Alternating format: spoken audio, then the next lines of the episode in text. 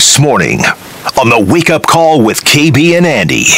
Hey, welcome in. Happy Thursday. One day closer to the weekend. Hours closer to bad football tonight, but hours closer to Saturday and Sunday full slate. We'll dive into it here, hanging out with you. It's the Wake Up Call with KB and Andy. He's Kevin Bowen. I'm Andy Sweeney. Mark Deitchen producing today's effort. And as always on this Thursday, hanging out with you in the DriveHubler.com studios. A busy, busy show. At 7.30, Mark and I will leave the studio, and uh, Pete Sampson will join us talking Notre Dame football. We'll get the hell out of the way Come to on, let, baby. to let Come KB on. do his thing. You just send me a text when you guys are wrapping up, Kev. Yeah, well, yeah, well, I'll be out there with you. So send a, a little group message, Yeah. text. We'll, we'll Uh, ask for the check at the restaurant after we get breakfast. Typically, I like to shower after a Pete Sampson segment. Is that all right? well. Isn't there a shower in the basement? There is, yeah. uh-huh. Shower and a sauna. Yeah, two showers actually. There- there's in a the basement. sauna in a in a in a radio station cluster. I yeah. like that. Yeah. Is that Oh, yeah. that doesn't seem to fit the mold? Yeah. Uh, James Boyd will join us. We'll talk some Ravens football. Obviously, Anthony Richardson not out there in practice. Fellas, good morning. How's everybody doing? Um, if you are a fan of the Indianapolis Colts, you wake up this morning and say, "At least I'm not a fan of the Chicago Bears," right? Yeah. Mm-hmm. Yep. Well, yeah, I was week one, and Mark is week three now of the NFL season. At least you're the Colt. If you're a Colts fan, you're not you're not the Jets, and you're not the Bears, and you're not the Giants, and you're not the Texans, and you're not a, a number of bad teams in Yeah. the NFL. I was looking for the best bourbon I had le- yesterday Yeah. after reading all the stuff that was going on with the Bears. I'm like, "Wh- wh- what, are we? What? It feels like it's been a full season already, and we're in week three. Did you find it? Did you find Yes. that bourbon? Yes, I did. What'd you go with? If you don't mind me Uh, asking. Some Blantons. Oh boy, you were messing around, Okay. man. okay, Mark there we go. Dighton. I guess it was a hell- Oh hellacious day for the Bears. I was not expecting that. I was gonna come over and give you a hug, but I guess Blanton's did that for you last night. He had a good night's sleep, didn't he? Gosh, he, looks, did. He does. He looks well rested this morning. Yeah, that was wild yesterday, following it from afar. The Justin Fields comments, feeling the need to, I guess, take slash take back, maybe give a new message to those comments. Clarify, I Uh, guess. Clarify, that was the word I was looking for. Uh, the Alan Williams story, I, I will wait for credible Mm-hmm. reporting before I comment any further, but the let's just hope the rumors are not not true. Uh, just wild, wild. Then obviously you've got the Kansas City Chiefs waiting on Sunday. Shout out to Jimmy. He tweets at us here. I'm driving from Tampa to Memphis to move for good. Listening to the show live to get me through Memphis, Tennessee. the next 12 hours, I believe, Memphis, Tennessee. Says he's got his cats meowing. So this is, we are the sound over the cats meowing, it sounds Can like. we soothe the kitty cats? Is that what he hopes we do for the next several I hours? guess that is the goal from us here on this Thursday morning. Uh, certainly, the news items from yesterday, Colts related. Anthony Richardson did not practice. Ryan Kelly did not practice. Anthony Richardson was present at practice. And as I've said all week long, Andy, I think there are some signs to where Colts fans should feel optimistic that this is not going to be a long, long stay of him being absent for, you know, multiple weeks. Again, Shaquille Leonard's missed three weeks with several, with a, two different concussions in his career. Ryan Kelly himself missed five games back a few years ago. Um, if you were really, really worried about the type of symptoms Anthony Richardson was having, you would not have him stand out and practice in 85 degree heat with the sun beating down on you for two hours. So that's another sign. Yes, he didn't practice, but that's not the most shocking thing in the world. Uh, we'll see where he's at today. And then, Andy, that's where we start getting into the if he does practice today, is that enough reps to be cleared for Sunday? Quarterback reps. Now, I'm not talking. He can definitely pass through the concussion protocol by Sunday. He can actually do that by Saturday. But does missing yesterday, the first and second down day, the big install day of the week, Gardner Minshew takes all the first team reps. Is that enough for Shane Steichen to say, nope? Uh, it's a huge week with a really stout defense, and they do a lot of sophisticated things. The fact that Richardson missed one day, does that mean Minshew gets a nod? Yeah, I, I mean, listen, this is a conversation, and we knew didn't didn't we know that this was what we were going to be talking about today? I mean, it's not crazy, right? Like Yeah. we figured Anthony Richardson would not be out there on a Wednesday. Yeah, I would say, you know, whatever, 80, 90% of guys I- I- do not practice. Exactly. I mean, that was 90% or above, so I'm not surprised. I guess you were holding out hope, okay, maybe he's out there, but I think on a Wednesday, that's not crazy at all. To, to me, the Wednesday and the missing of the Wednesday doesn't bother me. What I was going to ask you was, you know, what's the breaking point on a Thursday or This a Friday? day. Yeah, n- Yeah, Now we now yeah. we get into it, uh, and that is kind of the conversation. Um, being a young player, if this were a veteran, if this were Lamar Jackson, if this were a number of veteran quarterbacks, how much would it change that conversation? And by the way, the answer might be it might not change it at all, and Well- we have absolutely no idea. Andy, I also think we can take it a step forward. And again, yesterday I think I labeled Wednesday as an important day. I'd label today as a vital day for him to try and clear concussion protocol and or just get enough reps to you know quarterback reps, starting reps. To your point, this is his third ever week practicing in the NFL during a regular season. The question that I have, big picture, the answer is easy. Big picture, you'd rather see Anthony Richardson play than Ryan Kelly, like as harsh as that sounds.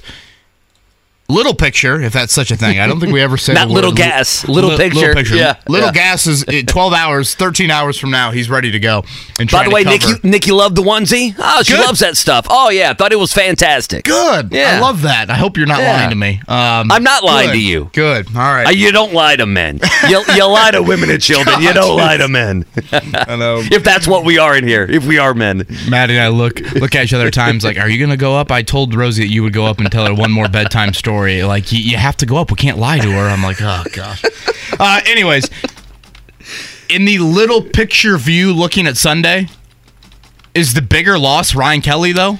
Well, I mean, it's Because look at Yeah. the two backups. Who would be replacing each? Gardner Minshew has how many starts in the NFL? Yeah, 25. Minshew is so well respected. I want to get into that in a second. Wesley French is a third string center. This is when I know that guys in the locker room are like, "Damn, that dude's getting a lot of media attention this week." Yesterday there was a you know horde of media members around Gardner Minshew. Not the most shocking thing in the world at all. Um, you know, no teammate really reacts. Then all of a sudden, a few minutes later. The horde of media gets around Wesley French's locker. well, you've got Eric Johnson, defensive lineman, come over, and he's taking a picture of the media scrum around Wesley French's locker. Nothing says this is a shock to everyone like a teammate taking a picture of a media scrum around a player that I, I think it's safe to say there's never been a media scrum around the locker of Wesley French. Sunday would be his first NFL start. So I think when you again get to the little picture, which uh, sounds so weird for me to even say, when you get in that standpoint of it all, Andy, that's where I almost point to that being the bigger loss for Sunday because if you've got a third string center, first ever NFL start against this defense, Baltimore's been able to prepare all week long for that potential, whereas Houston didn't. Ryan Kelly left at halftime of that game. And all of a sudden, you've got a running back and Zach Moss that runs a 40 yard dash that's 4 6. So, what does Zach Moss do? He wants between the tackles, up the middle. He does, He's not bouncing stuff to the outside. Sure, and you don't have a running quarterback, probably. He- Maybe. You know, Richardson Possibly, yeah. testing the outside is probably not going to be there under this hypothetical.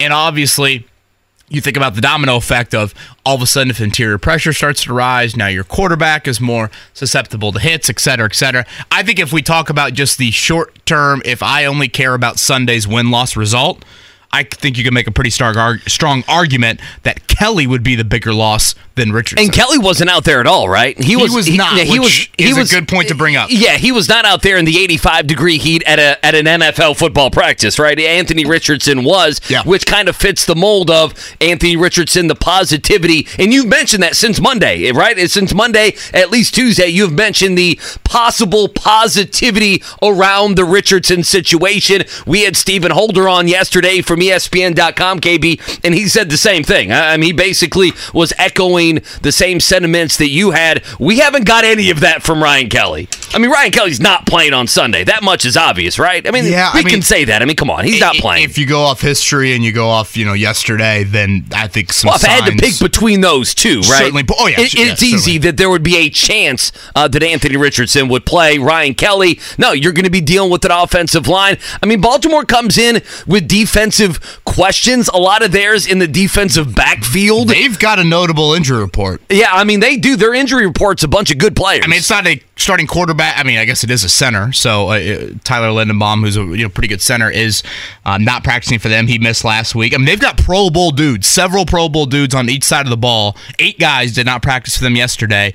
Uh, several of them, again, you would place in the top ten player on their football team category. I would assume Odell Beckham Jr. on the injury report. I'm gonna guess that when Odell Beckham goes home at night, if Kim Kardashian is there, I don't know if that's going to help his injury situation. What a story from 2015. I would think It some really is. extracurricular activities in that household would maybe lead to a few more injuries. Oh, uh, Odell gets uh, he he takes some weeks off. That's me reporting Odell's not playing. What information do you have, Sweeney? Not much. I'm just going. I'm just going by knowing Odell Beckham. Zay Flowers a hell of a player, though. Yeah, that, he's that been great. Good, man. Yeah, the that dude was good in college. college. Yards after catch has been a huge thing for him, so he will definitely be something to keep an eye on. So we'll get into that throughout today's show, as Andy laid out for you. Pete Sampson to talk Notre Dame and Ohio State coming up at the bottom of the hour. James Boyd from the Athletic will get his thoughts on where things stand heading into a critical practice day for Anthony Richardson and company. And then uh, Tim Barbalace, who is in the Baltimore area, does some radio there. Uh, we'll get a Ravens point of view. And I also want to get to this, and almost fittingly, we had Tony East on yesterday. Yeah. And I think just kind of organically, when Tony was going through his potential starting lineup for the Pacers, uh, he alluded to Buddy Hield and mentioned him as you know, probably more of a bench guy and brought up the Kevin Pritchard quote from back in the spring, which I'd kind of forgotten about that quote. I'm glad that Tony brought that up of you know, we love Buddy, but we also have to find a role for him in 23 24 that makes sense. That was an interesting quote you typically don't hear, I think, mm-hmm. from people in that sort of position. Especially since the year that Buddy Hield had. it was a bit of a warning year, shot yeah. of like, we really like him. Yeah, He does a lot of good for us, but we've got some conversations that need to be had here in the offseason. And Sh- uh, Sham Charania, um, you know, the, the, the Woj, whatever, counterpart here in the NBA, he reported yesterday that um, contract extension talks between the Pacers and Hield have stalled out and they've started dialogue to work on finding a potential trade with another team. Andy, I have been a very big picture guy with the Pacers in that this is a rebuild, unquestionably. Buddy Hield has always been the one for me that even though the age doesn't match up with so much else, he's the one that I feel like makes sense to keep around. He's incredibly durable. He is one of the best shooters in NBA history, frankly, NBA history. Um, and, and I just don't think you can take that stuff for granted. And that's a skill set for me that can last into his 30s. He will turn 31 here in a few months. So I, I'm a bit torn on this. I probably side towards uh, keeping him. Um, I understand the need to look into what a trade could be like because he is 30. Uh, he is in a contract year. If you can't get to an extension where both parties are happy, I am always a fan of you need to get something in return. You're in a market where you can't just let guys walk in free agency. Right. You need to make sure that you do that. And there's part of me that looks at Buddy Hield and thinks he's still the cherry on top of that trade. I mean, Sabonis for Halliburton worked out beyond brilliantly for you. Um, so I am probably team keep Hield, but I do at some point today want to get into both sides of this uh, because I thought it was some interesting news and obviously deadlines spur action. We aren't really at a deadline with this. He's under contract for this coming season. Um, training camp opens up in a month or a week and a half, so we've got a little bit of time here. So uh, I will be. Yeah, but this is something that's going to go into the season, right? You I, I- would I mean, right? you don't think, think it's going to get done? It's kind of like the trade stuff we talked about with the Colts. But well, we have a week. done. I don't think this is Jonathan Taylor venom here. No, I don't think so I either. think this is a little bit. He doesn't want to be coming off the bench, though, right? cordial. Yeah, I mean, that has to be part of it. He thinks he's a starting player. He's like, hey, I'm shooting 45% from three. I'm averaging 16, 17 points a game. I think he care. I don't know this. I would think he'd care more about the multi-year extension than he would coming off the bench or not. Like if you can give him what he wants from an extension standpoint, I, I, I think coming off the bench and you tell Buddy Hield, hey man, go gun with the second unit. He would probably be content with that. But his relationship with Tyrese Halliburton, well documented, on and off the floor, and I think it would be a notable loss. But there is that bird on the other shoulder. It's like, Kevin, Buddy Hield can't guard little gas. So, you know, when you talk about Not to defensive, hell with defense. when you talk about defensive with issues it. with this Pacers team, That's why you bring Brown in. To hell with defense. you can't get too too far Uh, from. I have a thought on Lamar Jackson. Pete Sampson going to join us in about 15 minutes. I have a thought on Lamar Jackson. And then yesterday was IU Media Day. And I just bring it up because Mike Woodson did something that made me love Mike Woodson. Oh. Okay. And, I, and, I, and I think a younger older Kevin Bowen would know where I'm going. An older father of two sports radio veteran Colts reporter may not know where I'm going, uh, but absolutely. By the way, is this is this breaking news? The Rams traded Cam Akers to the Vikings. Was No, that, was last night? yes- that was Yeah. yesterday Was- was, was that? How did I miss that? It was must have been the Bears Swap stuff. of late It must have been the picks. Bears stuff. Probably. If I remember Boy, correctly, Cam Yeah, it- Akers. It, it happened pretty much the exact time that I think all that bear stuff was going Cam, down. Cam Akers doesn't move the needle at all, and that's surprising given his just natural talent. It, Well, he just really doesn't. I mean, I think the torn Achilles is a huge, huge part of the resume that you can't ignore with him. He is Andy Sweeney. I am Kevin Bowen. Mark Dykton weeping over there about his Bears and I guess the performance of his Cubs last night as well. Uh, we'll break all of it down for you. It's a wake up call. KB and Andy here on 93.5 107.5 The Fan. 8 o'clock hour hanging out in the drivehubler.com studios. I'm Andy Sweeney. He's Kevin Bowen, KB and Andy, the wake up call. You like this song? Oh, yeah. You got a golf feel to you today. I like that. 21st nights, indeed, of September. Mark Dykton. Very nice on that one. Happy early birthday to my father. He, he is the 22nd of September. Well, My dad's is the 23rd. Well, look at this. Really? Yeah. Guys having a bunch of birthdays, a bunch of dad birthdays. Driving up to Illinois. Shout my brothers are coming down from fathers Milwaukee, here. and we're going golfing uh, with my dad on Saturday morning. That. I love it. Uh, That's that's September your weekend. birthdays. He's having he's having your Mason weekend. Sweeney, Max Bowen, Mr. Dykton, Mr. Bowen. How about quite that? The, quite the Saturday, quite the Saturday lineup uh, for the show here. Reminder as well, we'll get you ready. Colts and Ravens will continue that. Uh, James Boyd going to join us in just a second. Tim Barbalace going to join us. Ravens pregame does the afternoon show there uh, for 105.7 in Baltimore. We'll talk with him coming up in the 9 o'clock hour. And then again, Colts Ravens, that coverage on Sunday beginning at 9 a.m. Before we get to James, you're worried about your eye. Tell the people. Yeah, I just put contact solution in there from that said it expired in 2020. Was that yours, or is that something you found around the offices Uh, it's here? something I found in the medicine cabinet in the uh, in the break room. I didn't know we had a medicine cabinet, so you had to show me where that's so at. my eye falls out due to COVID or whatever, just let me That'd know. a, okay. yeah, pending lawsuit Mm-hmm. uh, from the Bowen family. Uh, well, let's get James up here from the Athletic. James Boyd, obviously following uh, the Colts. First of all, James, thanks for filling in as my wife went into labor last week. Thanks, thanks for getting up and setting those alarms, buddy. How are you, man? I'm doing good. It was no big deal. Obviously, I think you know childbirth is a lot more uh, difficult than getting up early, so no worries. yeah, I, I would, I would, I would say so. No Uh, truer statement has ever been made. Childbirth trumped, uh, you know, uh, offensive line talk on a Wednesday. Uh, y- There you yes, go. y- y- yes, it did. Uh, well, James, let, let's let's dive into it. I mean, there is a uh, possibility. Some may call it a probability. The Gardner Minshew going to be starting the game on Sunday. I guess. How did you view this game uh, when you thought Anthony Richardson was going to be in there, and how do you view the game differently now that there is a uh, you know, there's a pretty good chance maybe that that Minshew is the starter coming up on Sunday there in Baltimore. I think either way, it was going to be a difficult task to go into Baltimore and win. But obviously, the storyline was going to be Anthony Richardson looking up to Lamar Jackson, playing against Lamar Jackson. I saw some Lamar Jackson comments yesterday where he was like, "Man, it made me feel old. I'm only 26. I'm not that old." But um, as I pointed out to somebody else earlier this week, when Lamar won the Heisman in 2016, I believe Anthony Richardson was a freshman in high school, so he has sort of looked up to him. So obviously, if Anthony Richardson isn't available, that is a little bit disappointing. But long term health is the biggest reason why we're even having this discussion because that matters more than one game. James, long term, the answer is pretty easy. You'd obviously rather see Anthony Richardson play than Ryan Kelly. As harsh as that sounds, it's just the reality of where those two players are at in their respective careers, the positions they play, et cetera, et cetera.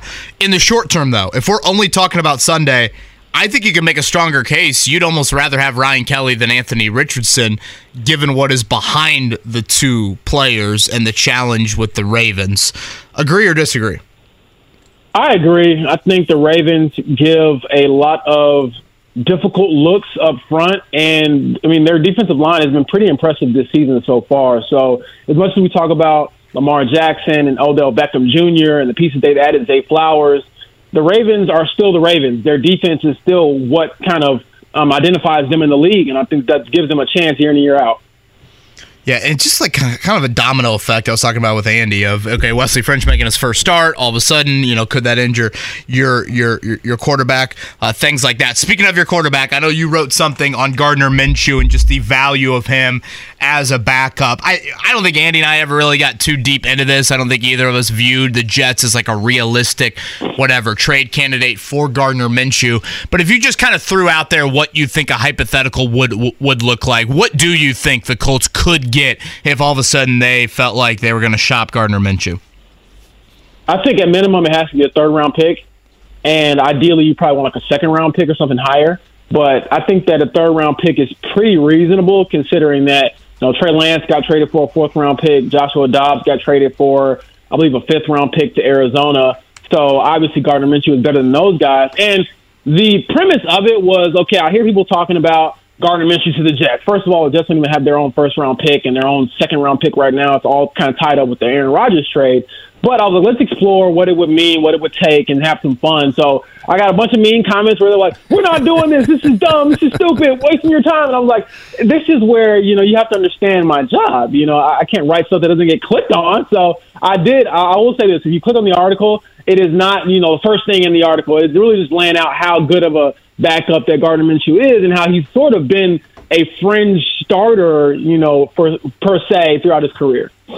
Yeah, he has. I mean, listen, I, I yeah, you know, it's also what like a Wednesday. It's the middle of the week, James. I mean, people need to give you a break. You got to write about something. I mean, come on, it's a, it's a Wednesday. It's a hump day. What are we doing? Yeah, I, see, I am very much one of those. It's one of the better pickups that Ballard has had. Right? I mean, the it's not over. Like you can stay in games, you can win games if Anthony Richardson isn't there. I think you re-sign him for multiple years. I- I- listen, I'm with that you. That to me kind of makes sense. Yeah, listen, I'm totally with you. Okay, so James Boyd with us here on the fan. Uh, Anthony Richardson changing his style of play. You draft him, you know he can run, you know what he is dynamic at. Sure, as he develops, much like a Lamar Jackson, you want him better at throwing the football, staying in the pocket, whatever it may be, but you can't neuter him. You got to let him ball. You got to let him do his thing.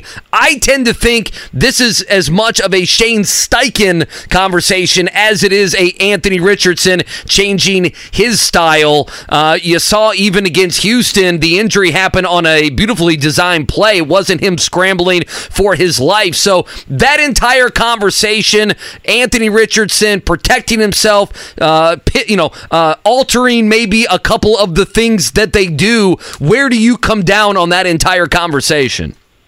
I think it is personal account- accountability, and I think I called it, you know, tactical or strategic selfishness. He has to be selfish. He he views himself as an average guy in the sense of, you know, he's a special talent, but he he views himself as one of the guys. But you're not one of the guys. Is you know, Michael Pittman Jr. had said last week in the locker room after the game, he was like, "Yeah, you can't really run like me." He saying this tongue in cheek, but he was kind of serious. You know, hey, you can't run like me when the whole franchise is depending on you. And that's the truth. And so I think that it comes down to him being more self aware because I think the hit, and we haven't talked to Anthony, but we, we kind of put it together with other players and coaches on the staff. You know, Jim, Jim Bob Cooter kind of alluded to it, you know, saying that he has to finish the play. I think he eased up just thinking that he could just coast into the end mm-hmm. zone, but you can't do that. Everyone Right. closes I agree. in the NFL. So take care of yourself because again, you mean so much to this team. And he was on his way to a great, great game. I mean, he had two touchdowns and 18 snaps. Yeah, James, I was good. You know what I said earlier this week is if he if he plays that entire game, he accounts for what four touchdowns or something in that game, and if so, the conversation around him versus Lamar Jackson this week is one of the top stories in the NFL. You know, uh, you know, besides Justin Fields and the Bears being a mess, maybe the Nick Chubb injury on Monday, it would be one of the top three, four stories in the NFL. Would be, hey, Colts and Anthony Richardson, look what he's done the first couple weeks versus Lamar Jackson, who, by the way, is completing seventy five percent of his passes right now. Absolutely, and I think Lamar has been really good this season. Obviously, he's healthy. Um, the key for him is to stay healthy. So that'll be a conversation that I'll have, you know, to, to kind of look into just research wise. Okay, how's Lamar stayed healthy or not stayed healthy? Because he hasn't played more than 12 games since 2020. And so you look at these guys who are very dynamic athletes, but you can't depend on them to, you know, be Superman and be invincible. Even Anthony Richardson, he's a big, huge dude, and he looks like he will never, ever, ever get hurt. But that's not been the case dating back to high school. He's had his injuries that have put him out for an extended period of time. So again, I think this is his biggest wake up call because I know it hurt him to miss that game physically and mentally. So you know, again, if you're not going to learn from this, then what are you going to learn from? I expect him to learn from this, bounce back, and um, even if it isn't this week, just get healthy and, and continue what has been, in my opinion, a very good and promising start to his rookie season, and probably better than I thought it would be. James, I, I apologize for even like asking you to like predict statuses of people with concussions because there's just so much unknown with it.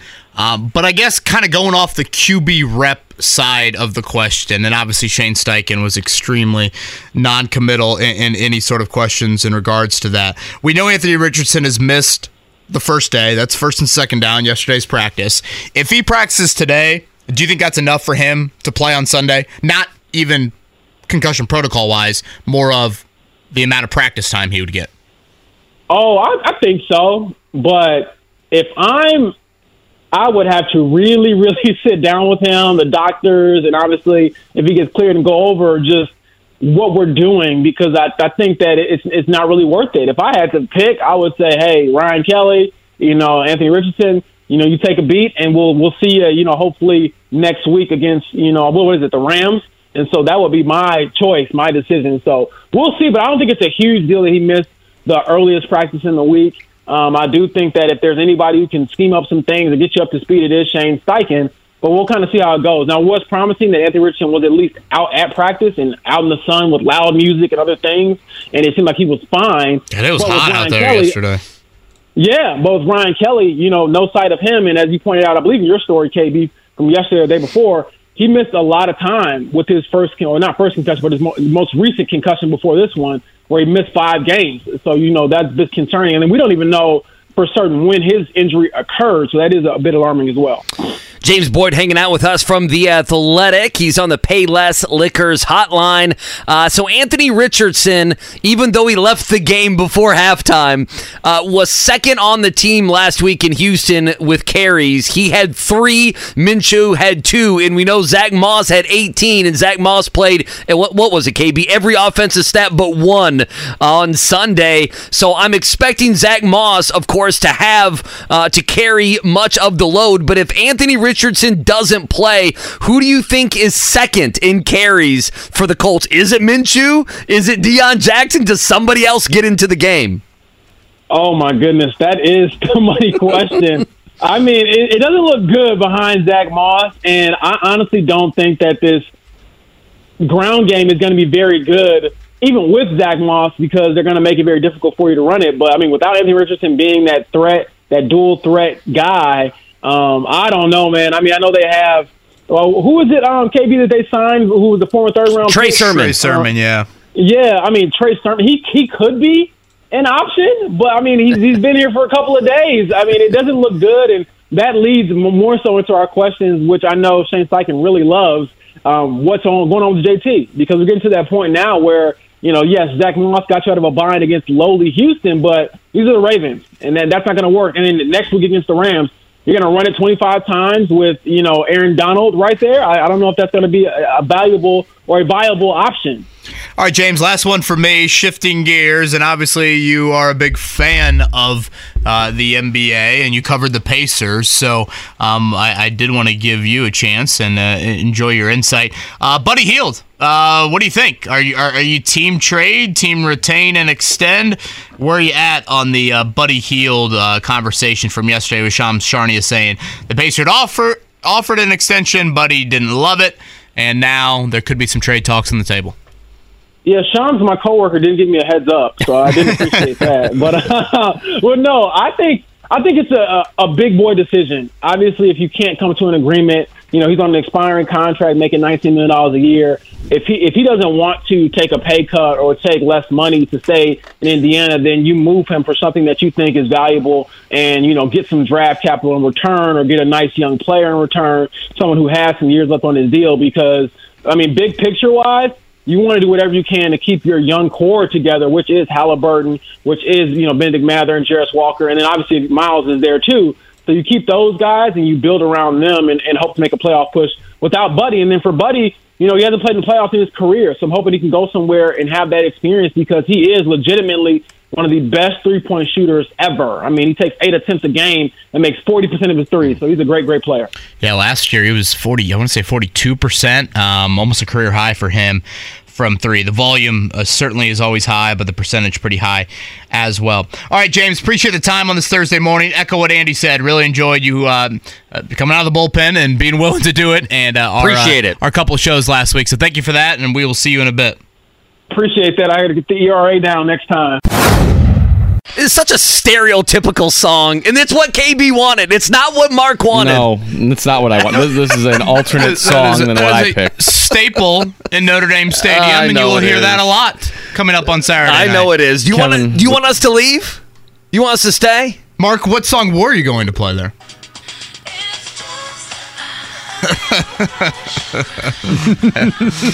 Yeah, oh boy, yeah.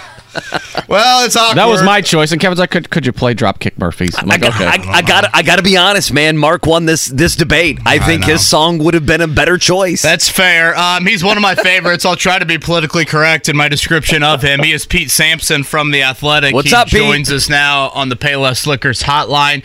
Pete, uh, always enjoy your coverage, to say the least. Thank you for the time this morning. Uh, it's good to be with you guys. Uh, been a fun week around here.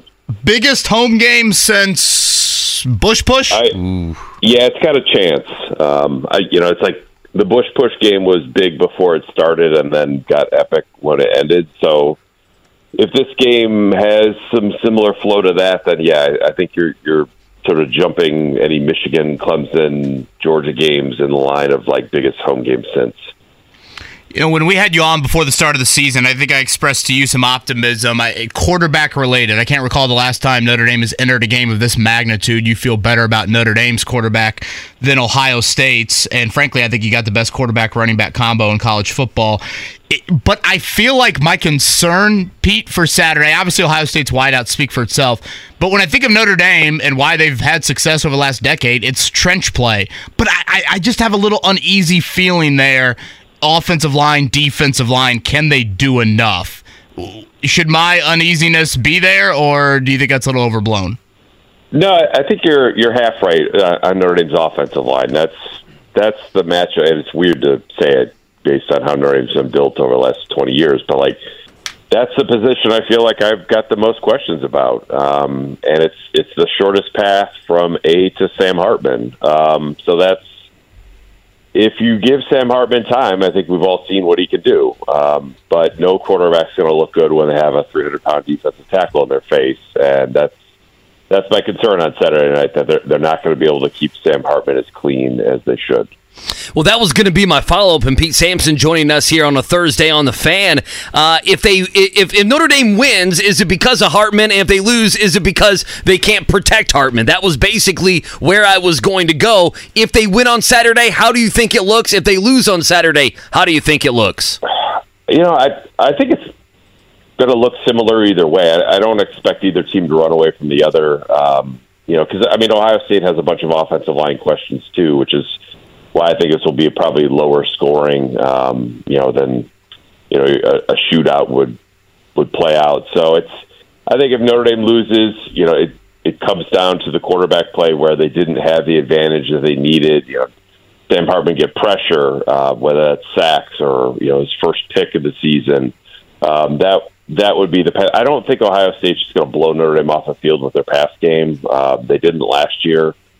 Their quarterback is a lot worse than a top ten pick, so I don't I don't know why that would happen now. Uh, so to me, it's it's if Notre Dame's offensive line plays great, Notre Dame will win.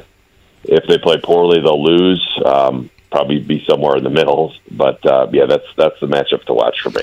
He is Pete Sampson. He is from The Athletic. He's with us here on the Payless Liquors hotline, and I enjoy his coverage. Uh, Pete, this is pessimistic fan question on September 21st, so I apologize for that.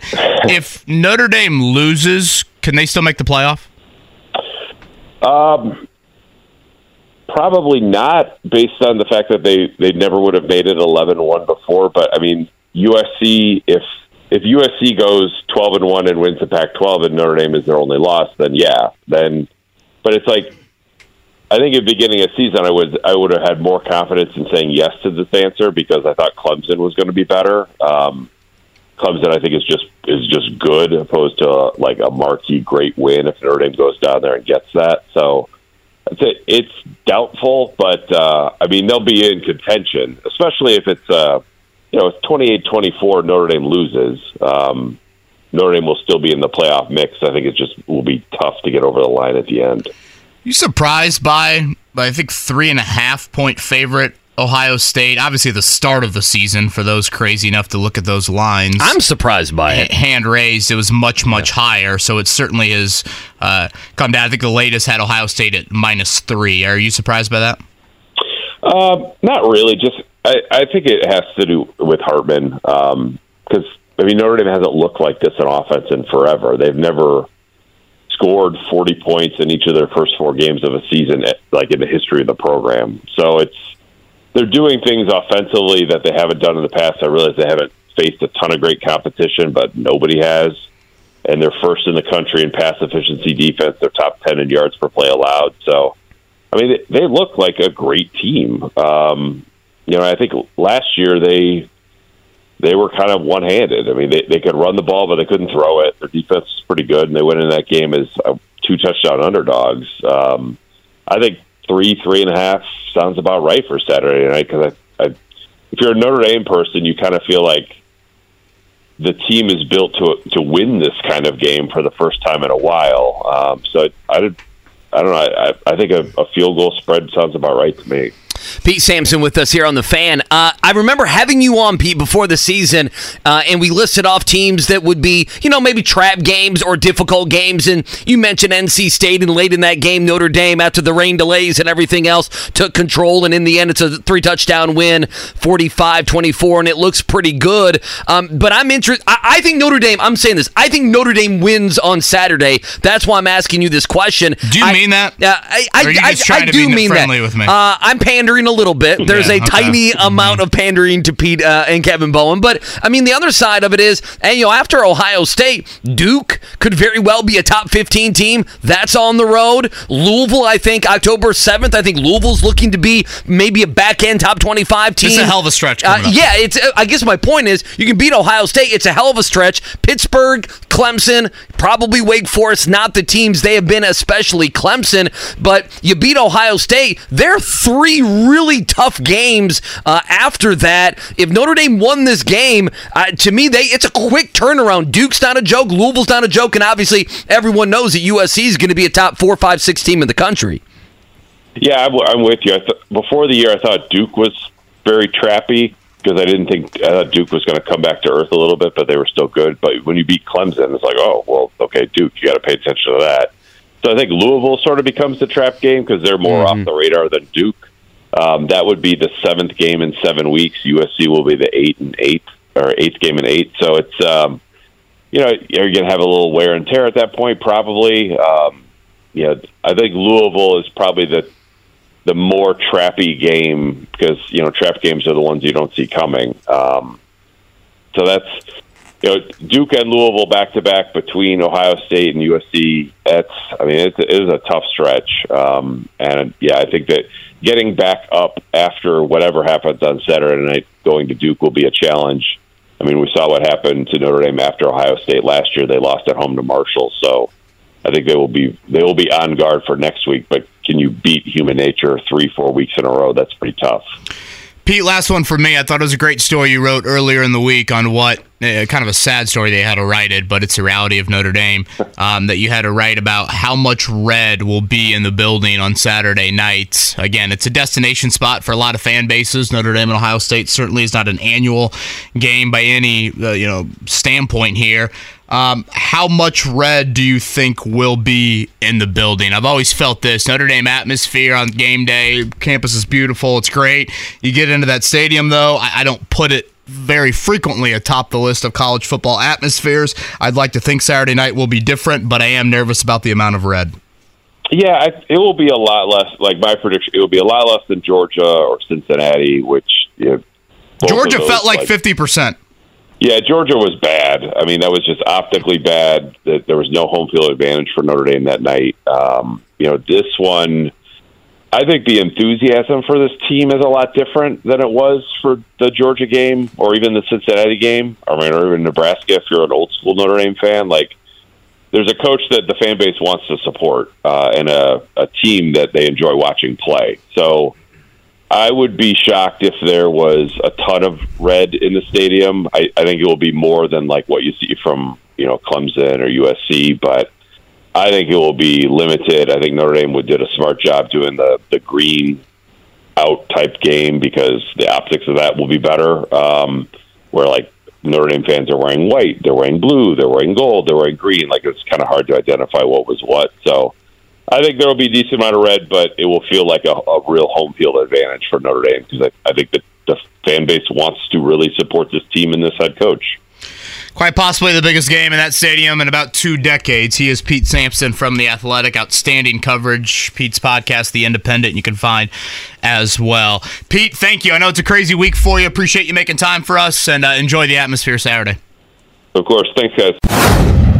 Yeah, been a fun show, been a fun week of shows. We'll continue getting you ready. Colts and Ravens on Sunday. All that pregame coverage beginning uh, at 9 a.m. And as always, hanging out in the drivehubler.com studios. Well, let's do, you know, obviously we've been talking so much this week, everything from the Colts viewpoint. Uh, let's dive into the Ravens. So much to talk about. Lamar Jackson, the new offensive coordinator there as well. Plus, uh, I mean, I think the Ravens, I picked them to win that division, so no shock that they're 2 0 uh, big win last week over the Bengals. Tim Barbalace joins us from 1057 The Fan, Ravens pregame as well. Tim, good morning. How are you, sir?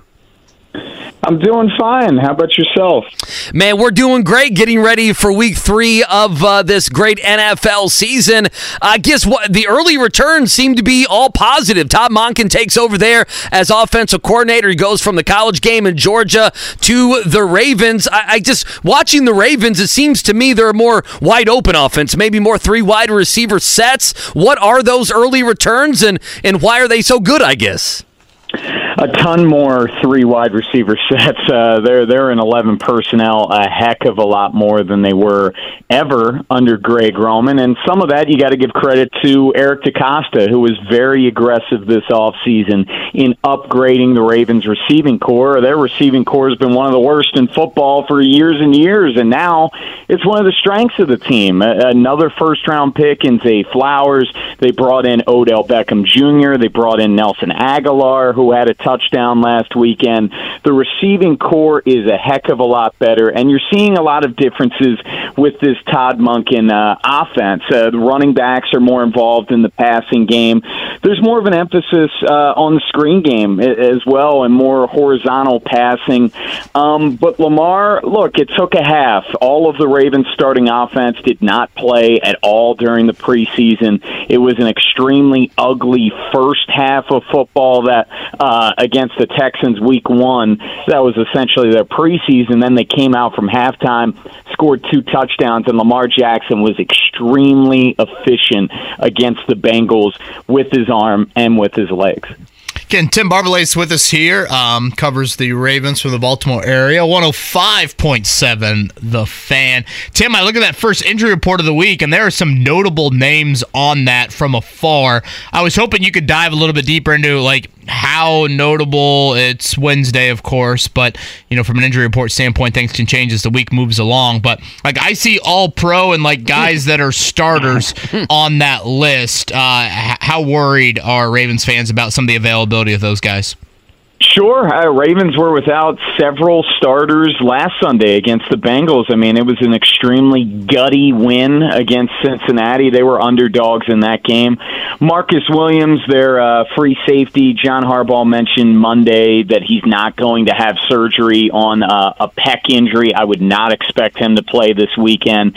Ronnie Stanley, Tyler Linderbaum, they were both described as week to week when they both sustained knee and ankle injuries, respectively, uh, after the Texans game. I wouldn't expect them to play.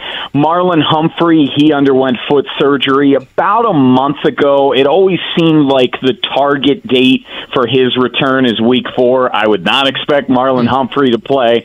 Um, Justice Hill, we were just hearing reports, uh, turf toe, and the Ravens did sign Kenyan Drake to their practice squad. Kenyan Drake, uh, of course, was a part of the Ravens last year. Odell Beckham Jr. is kind of the wild card. Um, he sustained an ankle injury Sunday against Cincinnati in the first half of that game. He was in street clothes in the second half. There have been some initial reports saying that it's not a serious injury, but I would describe his status as very much up in the air. So it's kind of a lot more of the same with the Ravens. Uh, very banged up very early on in the season. Okay, so how does that close in this game up, regardless of who the Colts have at quarterback? Tim, uh, I mean those are those are really good players that we're talking about on the Baltimore side. Listen, I know they draft well; they have a bunch of good players. Some of these guys may end up playing, but uh, when you guys are previewing the game from your side.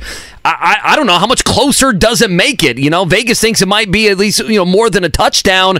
Could it close in the game with all of these guys injured?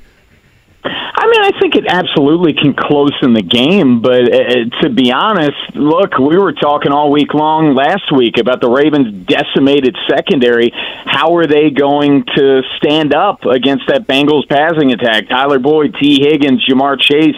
Ja'Marr Chase did nothing right. in that football game, despite Marlon Humphrey and Marcus Williams not playing in that game. And then offensive line, the offensive line for the Ravens was horrific uh, against the Texans week one. Of course, the Colts just played them, and then they were fantastic against the Bengals without Tyler Linderbaum and Ronnie Stanley. So that was a big time shock there. Um, but as far as losing Odell, uh, Odell's looked very, very good uh, during training camp and had a couple of catches week one against the Texans. It looked like he was kind of primed for a bigger game against Cincinnati. He had three catches early on in that football game, but the Ravens do have the depth to kind of withstand that at the receiver position for the first time in a while. Uh, look, it, it, does it absolutely close in the game? Sure. I mean, these are big time players for the Ravens, but I still believe they have the depth to, you know, uh, get by this week. Tim, anything you can point to uh, for Lamar Jackson in such an improvement in his completion percentage? I mean, I know it's two games. We've talked about the offensive coordinator change. Certainly, the receivers. I got a little bit of a uh, facelift in the offseason, but anything else you can point to and why Lamar Jackson has had a significant jump in his completion percentage?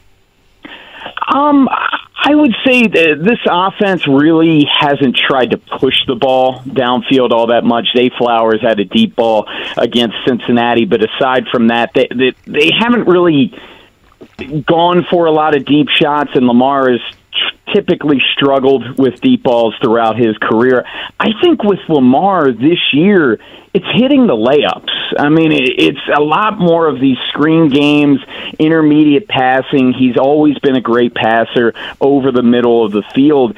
I think it's just more Todd Monken setting him up for success and a big uh, flaw for Greg Roman. I mean, he'd get eviscerated by fans and analysts, uh, yep. analysts about uh, route spacing and, and passing concepts. To where uh, one of you said it. Uh, look, uh, wide receivers and some guys are just a heck of a lot more open than we've been accustomed to seeing. Tim, I, I am maybe grasping at straws here, so apologize for that. But the Colts had a second round pick in 2019, a very high second round pick in Rock Ya-Sin. Uh, it did not work out very well here in Indianapolis. He ultimately was traded for Yannick Ngakoue. The Colts then Ngakoue left after a year, so you know I, I think you can kind of call that a bust of a pick. I know he hasn't played a ton of snaps, but with the Marlon Humphrey injury, I was kind of curious wh- what has Rock Ya-Sin been like in his first season there in Baltimore. So he got banged up during training camp, missed a lot of time, barely played in that Texans game because at cornerback, the Ravens have been so, so deep for so many years now, but you can't really say that's the case this year. Rocky Ya-Sin was signed in May uh, to be a starter outside Marlon Humphrey. And during training camp, he had his struggles. He absolutely did. He had a great, great, great uh, pass breakup on Ja'Marr Chase in the end zone uh, this past week. But like I said, we just haven't seen a ton of him through two games. He, he play, came in at the end of the Texans game, played a good bit more against Cincinnati, but it's hard to really put a label on him just because he has missed a, a decent chunk of time. Tim Barbalace with us here on the Payless Liquors hotline. I, you know, I'm just looking, you know, watching this team, looking at the box scores. We've talked so much about Anthony Richardson running and Lamar Jackson. Uh, obviously, those two. That would be if we knew AR was playing, it'd be quite the week, kind of leading up to to these two quarterbacks can be so dynamic. Uh, but when Dobbins went down, next man up, and we've seen the Ravens do that for so many years. Gus Edwards, Justice Hill. I'm just curious. We talked about it here. Did you guys mention at all Jonathan? Taylor and possibly trading for him when Dobbins went out? Um, we've talked a little bit about it. I would be very surprised if Eric DeCosta was to make that move because, as you guys know, if if you're a team trying to acquire Jonathan Taylor, you're going to have to come up with a bag to pay him. And I just, the Ravens really have not paid a ton of running backs over their franchise's history. Ray Rice is the last guy to get a decent hmm. bag, and that was 10 plus years ago at this point. I would be very surprised um, at this point if the Ravens were to make a move. Gus Edwards has been here since Lamar Jackson's rookie year, and quite frankly, I think he's one of the more underrated players in all football. Um, he's averaged 5.2 yards per carry for his career, over five yards per carry in each individual season. And Justice Hill is kind of really uh, found a role in this Todd Monken offense is more of that passing, uh, uh, receiving back, and he's a great pass blocking back. But his status very much up in the air for this weekend because he's he's dealing with a toe injury. Tim, great stuff. Um, I think this is probably the toughest challenge the Colts will have all year long. I know there are some injuries that certainly are notable for Baltimore, but when you consider the road environment, the MVP quarterback. Uh, and what Baltimore does defensively, I think it'll be quite the chest for the Colts. So thank you for the time this morning uh, and enjoy Sunday and good luck to the Orioles as they make their run. Absolutely. Thanks.